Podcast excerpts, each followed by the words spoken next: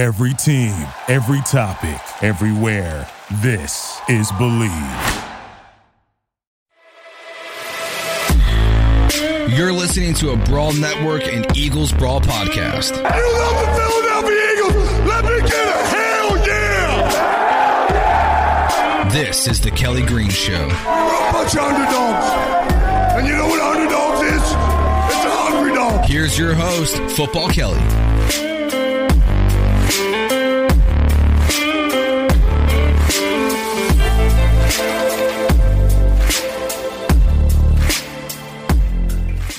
Welcome back to the Kelly Green Show. I am your host, Football Kelly. Today's show is focused on what every Eagles fan cares about at this point the NFL draft. For such an important, important topic, I brought in my fellow Eagles brawler as a co host, Connor Miles, to help me interview our very special guest of this episode. Connor, before we introduce our guest, why don't you talk a little bit about what you are hoping to see the Eagles do in the upcoming 2021 NFL draft before we really get into everything else? I just want the Eagles to identify a true number one wide receiver. Finally, get that one guy in there. You know, uh, I know everybody's down on Jalen Reagor right now and has disappointing rookie season, but uh, when you had DeSean Jackson coming off his exciting rookie year, you you didn't let up and you you got did what you had to do to get Jeremy Maclin. Uh, find that guy again. Get your two young, starting, talented wide receivers in the building for whatever your quarterback's going to be establish that route immediately. That's what I think the Eagles need to do. But also, uh, you cannot have Darius Slay play with the slot cornerback factory again next year. You have to address that uh, cornerback two position. It's a dire need on this team. So uh, those are the two directions I'm aiming for the Eagles to go uh, in this upcoming 2021 draft, Kelly. I hear you. And there's so much pressure on the front office. So many so many people are watching this upcoming draft because we need to hit early and often. We can't really address things in the free agency market because of the cap situation. So a lot depends on getting these draft picks correct and evaluating the prospects right. So I am so, so excited to have our next guest on because he is somebody who I respect so much. Uh, his work has been on the timeline for years and uh, he has been doing all things NFL draft. He's a producer, editor, and researcher for ESPN College Football, NFL Network, and the Philadelphia Eagles. Ben Fennell, thank you for coming on the show. How are you? I'm doing fine. Thanks for having me on. And always love to talk uh, NFL draft, the gift that keeps on giving. It's really turned into this year round entity. So uh, it's fun that we've kind of turned the page from the regular season and now feels like we're in the thick of it, just like that. Absolutely. And just like that, you are you know, in the career of evaluating players. So many people do it in, on their off time just as a hobby. What is it like, and how was your career path uh, directed towards becoming a draft evaluator and expert? Well, it's a lot of fun because I never get to make any picks, so I don't make any wrong picks. It's a pretty low pressure position. I never actually play the game, which is always the fun kind of media world on whether you actually want to get into the scouting community and start making some picks, and then you have some uh, some chances of making wrong picks, and it's really putting your money where your mouth is. But went to Drexel University after growing up in the Poconos and slowly migrated over to NFL Films after a couple internships. Worked on the show Playbook uh, on NFL Network and that really kind of was my launching pad into studying the game and marrying it into TV and viewership and relaying, you know, uh, this complicated, detailed game in a, you know, a packaged way that fans can absorb it because it can be very convoluted and detailed. Had some great people take me under their wing, you know, whether it's the Mike Mayocks and Matt Millens and Casserly's and Lombardi's, former GMs of the world, and all the film gurus like Sterling Sharpe and Baldy and some of those guys uh, it's all about giving back, you know, once you get into that community. Football is one of these things. You can't just load up with materials, close the door, and come out an expert. You don't know what you don't know. It's such a detailed game, and it's so great to find people that are willing to give back. And then about seven years ago, I transitioned out of playbook, took a job with the Eagles media department, working on Eagles game plan. Uh, then going to ESPN games on the weekend, uh, working for ESPN college football, and then that fed right into draft season. And they needed somebody to do Senior Bowl combine draft with Mike Mayock. We had a good relationship from Playbook, and that's kind of what I've been doing the last six, seven years. Unfortunately, Mayock has gone off to uh, greener pastures with the Las Vegas Raiders. So it's been myself and Daniel Jeremiah over the last three years. But that's kind of the uh, the framework transition uh, into this crazy draft world. Ben, you know, one thing I've learned from I've I've been to the scouting academy, and I think the one thing I've taken away from it so far is that there's such a different evaluation process for each talent evaluator. Like there's kind of I wanted to give you like an inside track to our listeners what you do for your evaluation process, like what goes into it, because I know that uh, it's really personal preference when you're watching a prospect. So how do what stands out to you in a prospect's film, and how do you go into your determination of what that prospect is? Well, at the end of the day, Connor, it's committing to watching the film. And mm-hmm. there's so many people that either A, don't have access to college film, or their process is just to not watch the tape and to study their backgrounds and statistics and put all those metrics into the analytics machine and tell me if the prospect's going to be good or not. Um, and that's really a dominant kind of wing of this analysis. I just, I like watching college tape. It's fun. You know, these are kids you see everything on Saturdays too. You know, there's unique systems, there's varying levels of competition and abilities. These are young adults. You know, it's just fun that these are constantly new faces, new names coming through college football. They're young, they're raw, some are immature. You know, it's just a fun kind of melting pot to watch. And um, as complicated as the NFL game is, once you start watching the NFL game, you could see the college game so much faster because it's less complicated, it's less disguised. Um, but just to answer your question, you know, in a broad stroke, it's just committing to watching tape. And it seems like it's been a lost start for some reason uh, with these college guys. I know the tape isn't as broadly available. Um, and there's a lot of it. There's a lot of colleges and there's football everywhere. And it's crazy to be so involved in the draft, be so involved in sleepers, so involved in undrafted free agents. And then we get to the summer and training camp and it's like, who is this guy? Where did this guy come from? that excites me so much. And it's like, you know what? Wherever you are, do what you're doing because the NFL will find you. Whether it's Canada, NAIA, FCS, D3, whatever level you're playing at, eight man football, it's so fun that these guys come out from all over the country. And you could be a draft expert, like I guess I'm so, you know, proclaimed to be. And they're still names you've never, not like a, I didn't watch that guy. I've never heard of this guy. I think that's exciting. You can never get too far ahead, and to be these one man scouting departments, it's daunting. It's there's too many guys, so it's you know kind of just measuring and understanding. You're not going to get to everybody. Have a process, go through your work, and kind of uh, you know do one at a time, do it well, and move on. I respect it. And uh, one level to your evaluations is very likely the um, drills and results from the combine. We don't know at this point whether the 2021 combine will actually happen. There hasn't been a lot of news about whether or not it will happen due to the pandemic, of course. So, as an evaluator, what do you believe would be the biggest loss if the combine cannot happen?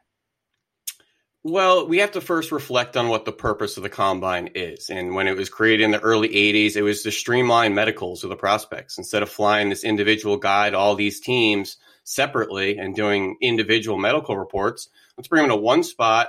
Everybody get the same medical report and let's make some sense of this. Now we said, hey, we're bringing them here. We might as well work them out. And we said, hey, if we're working them out, we might as well interview them and it's slowly grown into this animal that you think the combine is so important and needed for all those uh, facets. It's really to streamline medicals and to make these kids not fly all around the country and get different reports from different doctors. So that would be the first and foremost concern. Now, it's also in combination with the scouting community is behind. Because of the lack of pro days the previous year, that's when you get a lot of names and information for next year's class. So they're very far behind on just vetting the prospects, understanding who they are, getting their names. Obviously, they're catching up as we've gone through the football season, but uh, through the fall was really tough and they were really behind. And then the players that have opted out. And then there's some players that haven't played for a calendar year, and some guys like Walker Little, who got hurt in early 2019, haven't played for two years. This is a 19 to 22 year old kids this is a changing time in their lives. Their body changes, their minds change, they're developing, they're going through life. I don't know who we're getting on the other side of this. And I think that's just such an interesting, uh, you know, prospect that if they don't go to Indianapolis and um, maybe the pro day circuit isn't as thick as it used to be, how far behind are they going to be on just vetting these kids? And it's a lot like the transition from high school to the NBA. The bus factor was so much greater because you didn't have as much research into the kids. You didn't get to see them against other competition. And next thing you know, you're taking guys before you should. And the bust factor is that much greater. So there could be some reaches and some serious busts coming out of this draft class uh, because of that. Then uh, you know I hate to talk about the negative of the combine and potentially it not happening because I mean I I really hope it does because what you're saying is completely true. I mean these it's a it's a job interview for these guys. It's really their best chance to showcase for uh, not just scouts and everything, but every part of the organization is there in that building representing that team, watching you, trying to get to know you, and uh, to not have that process is just such a shame. It's not, not something I want to think about right now. It's such a negative for like the, I want 2021 to be positive. So uh, that being said, do you have any good combine stories you could share with our listeners that uh, you can think of off the top of your head? I would I'd love to hear a great combine story if you have one. Well, a lot of things happen uh, late at night out on the streets there. People fighting the weather. It's pretty hilarious to see some of these GMs and coaches kind of stumble around the sidewalks, fighting snow and things late at night. Uh, nothing too personal. There's been a couple, you know, uh, funny stories. Always seeing Andy Reid and the Robin Rex Ryan at Steak and Shake at like two in the morning, and um, yeah, it's you know it's a fun area because the the teams. Uh, the coaching staff don't have to take it too seriously. You know, once you're in the interview sessions, that's really it. You can hang out and watch drills and just have fun on, on, on the nights. And it's really low stress and it's a tight knit community. Um, the other thing with the combine, I'm not sure if every fan is aware of, is the NCAA March Madness tournament is going to be in Indianapolis in a bubble style atmosphere.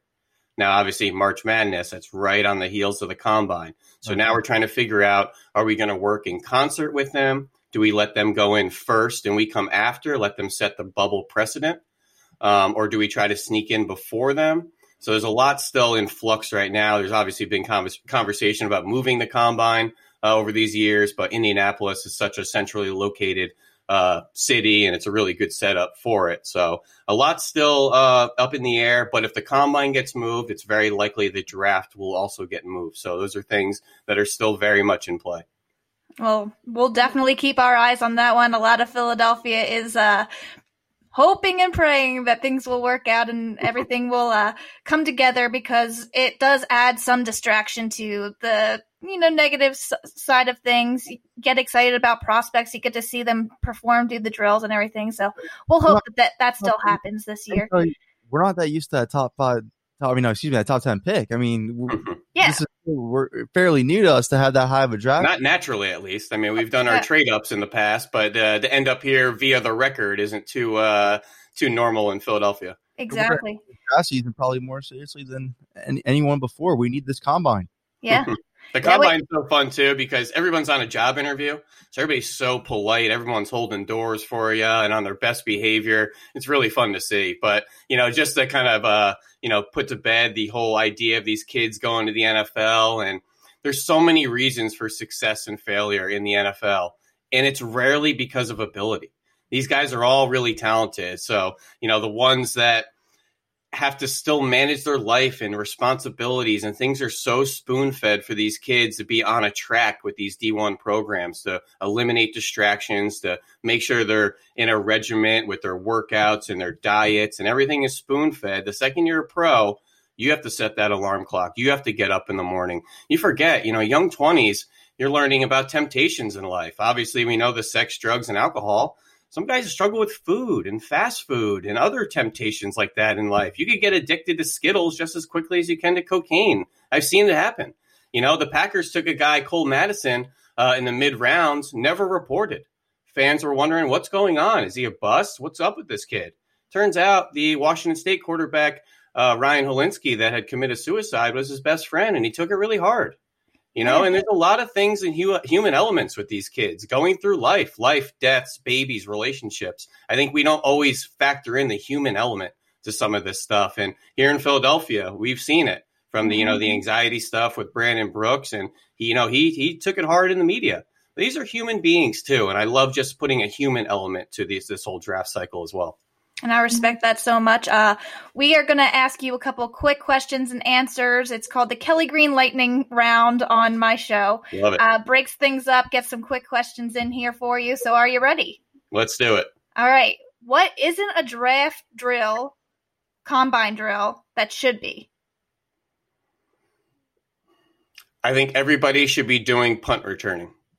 I think it, it tests hand-eye coordination, tracking the football, natural hand ability. Um, I think that's just a kind of common skill that I think almost all uh, players should just go through. Even offensive linemen, I think just the natural hand-eye coordination in combination with your balance and body movement. I think it's a really interesting exercise. Respect it. Now, uh, NFL player comparison for Heisman winner DeVonta Smith. You know, this is uh, really interesting because of his very small frame and not a track burner. So typically, you're in that small frame, you're an over the top guy. He ran an official 425 uh, at Alabama over the summer. So we have to look at small guys that aren't burners. A lot of people pointed to Marvin Harrison. We got to go old school. I don't know if it's Peerless Price or Shawn Jefferson. My comp is Keenan McCardell, who is 5'11, 175, ran 4.56. He played 17 seasons in the NFL. Now, the caveat, he was a 12th round pick. Much different trajectory of prospect here, but it has worked in the past. This game's been played for 100 years, all right? Nothing is new. You can go find someone with this height, weight, speed. It's happened before. They've been successful. You just got to be a little creative in finding it. So I'll go with Keenan McCardell. I like it. One word you'd use to describe Penei Sewell. Well, I'm going to go with a hyphen word here, and that's a balanced bully. He has excellent lower half balance and quickness and footwork, great reach, a violent, violent punch, heavy handed kid. He is special. He looks like he was made in a lab somewhere. Current top 10 projected player you think the Eagles will not or should not draft? I will say should not, and that's going to be any player with the position designation QB in front of them. All right. Well, uh, there's one more from uh, Connor, and then we'll get to some Eagles centric questions.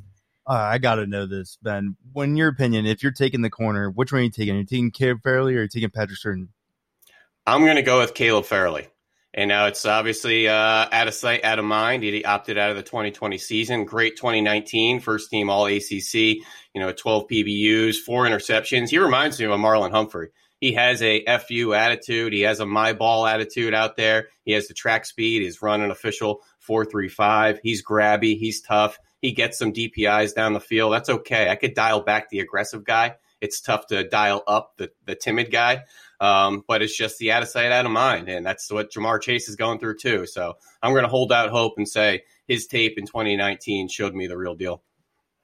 I like the aggressive attitude of players. I think Philadelphia responds well to the aggressive no style. So he would fit in. He would fit in certainly. I like it. Uh, thank you for entertaining the Kelly Green Lightning round. Let's talk a little bit more about some of these draft prospects. Who would you pound the table for the Eagles to take at the sixth pick in the 2021 draft, and why?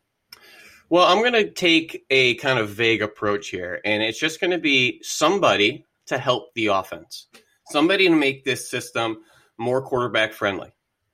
And I think this team and the nature of the NFL is about scoring points. It's about lighting up the scoreboard. And I think looking at the 2018 to 2019 to 2020 Green Bay Packers is a great example. Last year, they lost all four games anytime the opponent scored 25 points. Said, you know what? Let's dedicate resources to the offense and let's go light up scoreboards. And that's what it's all about. And the Chiefs, you know, won the Super Bowl last year. I don't know if anyone can tell me who played corner for the Chiefs.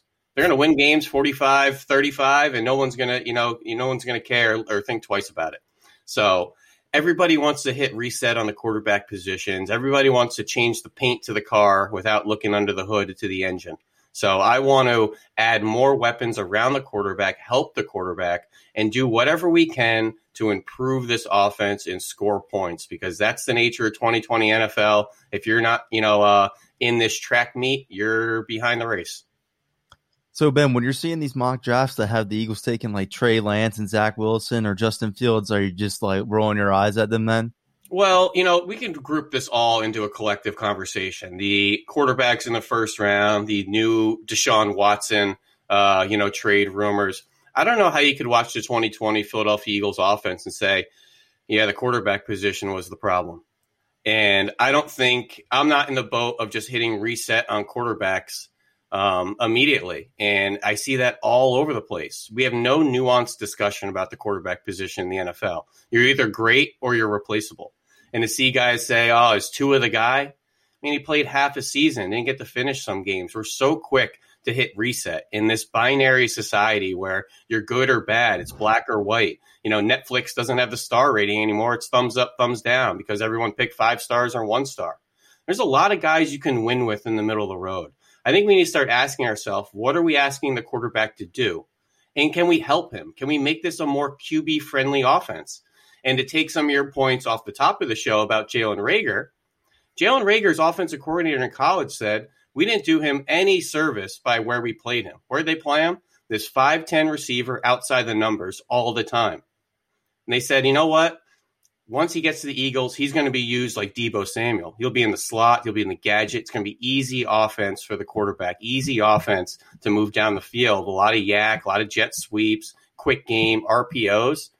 And in 2020, we saw a whole lot of fades outside the numbers against Patrick Peterson's. And I felt he was kind of misused. I think there's some things you could do schematically in the offense to help the quarterback, help move the ball down the field, help have easier offense. And to circle back to the Packers, that's what we did with Aaron Rodgers. Get him easier offense, get the ball out of his hands, more yards after catch opportunity, pre snap motion, bunches and stacks, RPO game, personnel diversity, play call sequencing, all that good stuff to help the quarterback. I think we look at our quarterback and say, oh, no, you got to keep hitting reset, reset, reset. You know, I think there's more things you can do in the framework of the offense and the weapons around the quarterback to say we can make his life easier. And I just think we're too fast to kind of either anoint or tear down this position. So Ben, I agree with you on that completely. So, in your opinion, why can't Doug Pederson do that? I don't know to be to be perfectly honest with you. I have some thoughts, uh, but I don't know. Um, and it's an interesting thought and a reflection from 2017. I think we really have to look at 2018 as well as an interesting reflection off of that Super Bowl year with Nick Foles starting. And there's some questions on whether that was a good season or not. Um, so since that Super Bowl season, there's some things that you know, kind of point to and allude to. But I would much more look at the X's and O's than the Jimmys and Joes of this offense.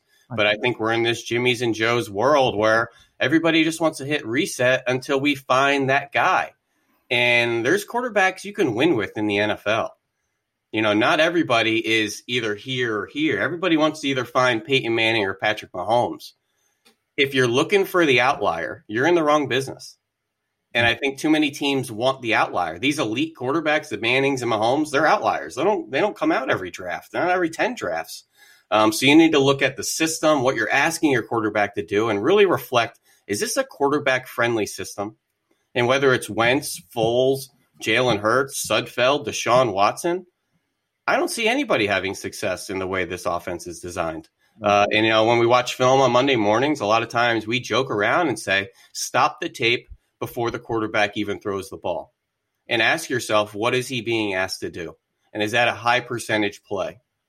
And I think that's an interesting discussion to do with what we're being, what our quarterbacks are being asked to do on a down to down basis. So, uh, off of what you have been kind of talking about, I've always felt like we are a very reactionary fan base when it comes to what we're seeing out there. We want our guys to be good, um, but there is this um, tendency to crown or tear down um, a player when they aren't developing as fast as we think they should be, or if they just have a really good game and we're like, this is the guy forever, he's going to be a number one, whatever position. So, for you as an evaluator, what do you believe is a fair time frame to deem a player a stud or a bust? Yeah, this is a great discussion. Uh, I do a lot of work with the Packers. I write for the Athletic Wisconsin doing film breakdowns. They're obviously one of the cream of the crops in the NFL, so it's a great kind of reflection. The Packers community is up in arms about their two first round picks last year, Rashan Gary and Darnell Savage. Savage has started to make some splash plays, but everybody's saying bust, bust, bust. I mean, they're saying Rashan Gary's a bust after two, three games because he didn't have a sack. And this is the same community that was trying to drive Davante Adams out of town his first year very similar to the way Nelson Agholor first started with the Eagles. You know, there was some concentration drops. There was clearly a lack of confidence. Um, some instances where you had to straight sit him down for a game, and that was Davante Adams early on. And now Davante Adams is probably the best receiver in the NFL. And I think the patience can buy the fan base just a little bit of time to say, you know what? Not every player trends the same way. Not every player is as ready to play. Not every player is put in a position to be uh, ready to play right away, too. You have to also consider what they're being asked to do and the, the management and workload. Uh, some are more ready to, to plug and play than others. But it's the precedent of the guys that come in and impact right away that changes the fan base because then they all say, "Well, what about what about him? He has a thousand yards. We only have th- you know three hundred yards." So you look at that bias of saying, "Well, it's been done elsewhere. Why isn't it here?" Not every player trends the same way, and that's the whole developmental aspect we talked about earlier. Sometimes these guys are just going through different things in life, whether it's you know body changes, weight changes, personal life stuff figuring out your finances and responsibility and things like that. And being a professional maybe takes a year, two years, three years, or maybe even longer, as we've seen with some guys like, you know, Kurt Warner, who during a, a joint practice, his rookie year with the Green Bay Packers, said, I'm not going in the game. He refused to go into a game of a joint practice because he didn't feel like he was ready. They ended up cutting him. He went to NFL Europe. Next thing you know, he's back with the Rams winning Super Bowls. You know, there's other stories to point to as well. So I think we look at the guys that come in right away as rookies are huge superstars, and everybody wants that for their fan base or their team. Um, and it's just not practical. I think the expectations of football fans is really fun to watch, uh, particularly on Sundays, uh, even when games are going on. The expectations are outrageous, uh, particularly you know with young players contributing and defense are the two expectations I seem to see on Sundays that are unrealistic, in my opinion. And I, I kind of want to just go off that because I have honestly and admittedly wanted a plug and play starter on this team. So when you see a guy who gets hurt like Reagor did this year, it's kind of frustrating to look at Justin Jefferson and say, well, we could have picked him. You know, I admittedly have been that person. I have been that fan. Um, but when you have a top five, top 10 pick, like we, the Eagles do this year, don't you feel like that should be a player that you, as a fan base and a team organization, say this guy's going to be a plug and play starter, like at well, the sixth pick? That's certainly part of the decision with these first round capitals and saying we need someone to contribute right away. Um, and that's the interesting discussion of these teams that kind of prepare for the future as well. You know, keep spinning back to the Packers. Could you have helped your 37 year old quarterback with a weapon in the first round, or do you prepare for his future? And everybody says, well, it's good to think to the future. Well, the Colts weren't thinking of the future signing 42 year old Philip Rivers, or the Bucs weren't thinking of the future signing Tom Brady. And Big Ben's 40 years old, and Drew Brees is 40 years old. I don't know who any of those backup quarterbacks of the future are. So there's things you could do to help your quarterback now. Um, so when you're looking at the first round capital, particularly the front half of the first round, you want someone to contribute right away. So that's going to be a big factor uh, in who you select and then how you use them. I felt Jalen Reagor could have been a more factor if used differently.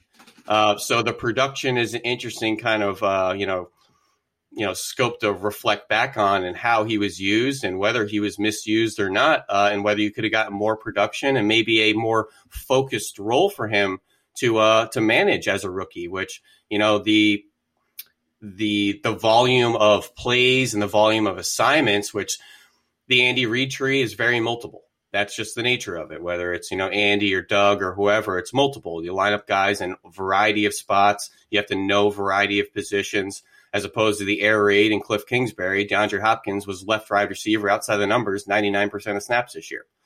So there's different schemes put more stress on certain players. Um, but I think there's things you could do to help manage that. Ben, is there any prospect right now that you have your eyes on that you think, you know, because I know you do the mock drafts and everything, but uh, the Eagles really need to hit this pick. And I know fans are alluding to getting the Ja'Marr Chases of the world or the DeVonta Smiths, but I mean, with everything you're saying, and it, it with all likes and purposes, it appears Doug Pederson is returning this year. Uh, the receiver position under his tenure has struggled. They haven't had a thousand yard wide receiver yet since he's been head coach. My question to you is like, do they keep adding to this position and just hope that finally works out? Or I mean, is there a position that you think at this sixth pick that the Eagles should I mean, I know best player available is probably the best approach to have when you're having that pick, but uh, just to stick to the question, is there any prospect that you're seeing there? You're like, you know what, this is an Eagles type player. I think any of the receivers would be exciting to add to the offense. I mean, Ja'Marr Chase is a great player. DeVonta Smith is a great player. Jaylen Waddle might be worth the sixth overall pick. He's an explosive player that threatens defenses anytime he walks off the sideline into the huddle. So if you want guys that just you know make defensive coordinators stay up at night during the week, you want safeties saying look out pre-snap like we've had with DeSean Jacksons and those type of explosive weapons they're all fine. They're all great. And I could find you someone on day two and day three, and Quez Watkins, excuse me, can run four three, and John Hightower can run. We have speed and weapons. So it's kind of going back to how they're deployed and how much pressure is being put on the quarterback and how hard is it to move the ball down the field. Um, so while it's exciting to add these guys to the roster and the depth chart, what are you doing with them and what are you asking them to do? If it's DeVonta Smith saying, go win outside the numbers down the field, I'm not that excited about that. So I want to know how they're being used. And I'm not one of these guys that also say, you know what, it can't be a linebacker. You don't do linebackers in the top 10. Okay, you end up with Luke Kuechly, nobody's thinking twice about it. So you know, I could find you a, a, case study that that team's more than happy of finding that top 10 quarterback and as a playmaker in the middle of the defense, your quarterback of the defense. That matters too. Um, so I'm not one of these guys to write off a position just based on draft spot, even running back as well. Um, so I'm much more focused on, and I've said it kind of uh, tongue in cheek, I'll hit reset on the entire roster for the Eagles next year. But I need to change how they're deployed and how they're used. You talked about the linebacker position, so that brings me to my last question for you. Uh, who is a sleeper or late round pick? It's traditionally been under the Roseman uh, regime that he won't pick a linebacker at the top of the draft. That kind of seems to be why people say it's not going to be happening because we've seen so many years where linebacker has been a, a, positional need for the roster and they've not picked uh, linebacker until later rounds. So if we go by that tradition, we're hoping that there's maybe a sleeper in the later rounds or an under the radar linebacker prospect of this class that, you know, you can tell us about. Yeah, so the linebacker group is really interesting. Micah Parsons is obviously dominating the conversation.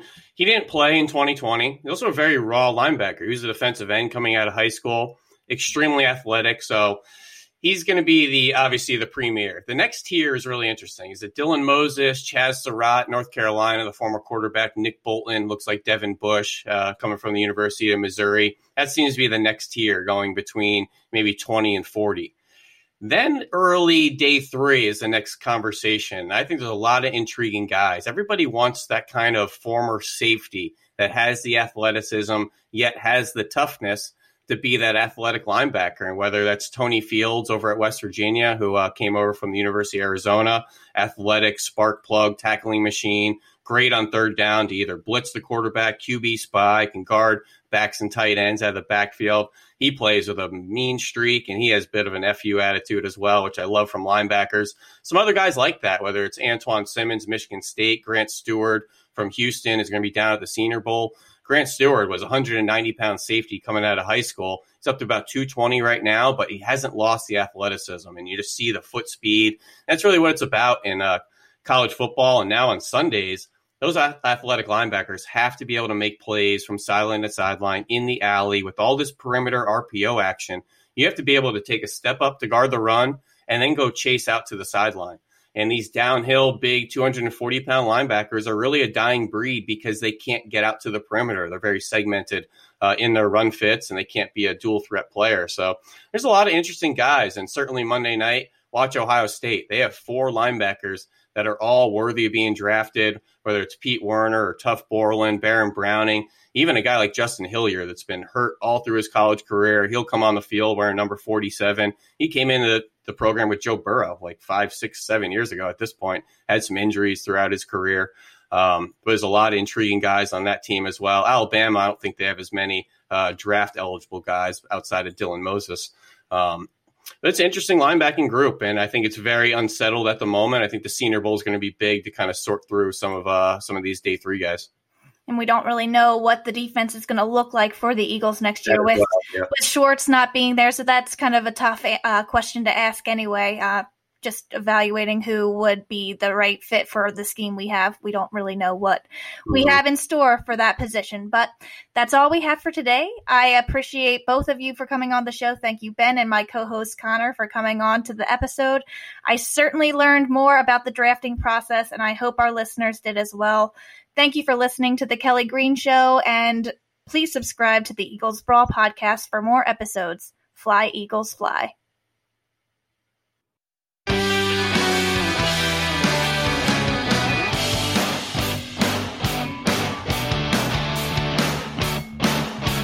What's going on, everybody? Connor Miles from Eagles Brawl here, trying to win you $1 million. How am I going to do that? Simple. You go to DraftKings, dkng.co slash brawl millie for your chance to win $1 million. You can win this $1 million through our partnership with DraftKings and the Brawl Network. So there will be three opportunities for new players to have their shot at $1 million in the top prize for each round of the playoffs. Wildcard weekend, divisional round, and the conference finals. New players who make a first time deposit will receive a ticket for free entry into one of these millionaire contests. Minimum deposit is $5. You go to dkng.co slash B-R-A-W-L-M-I-L-L-Y for your chance to win $1 million.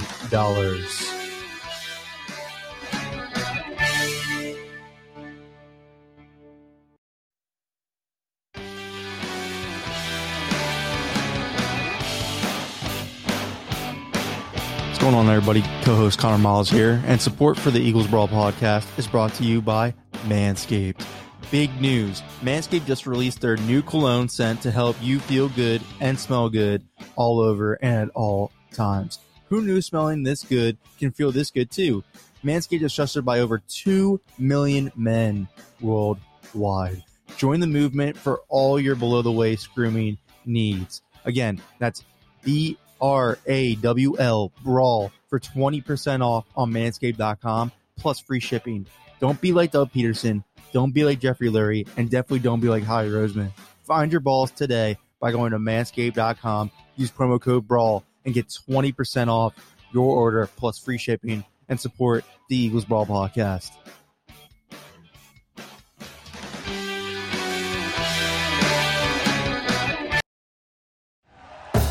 Thank you for listening to Bleav. You can show support to your host by subscribing to the show and giving us a five star rating on your preferred platform.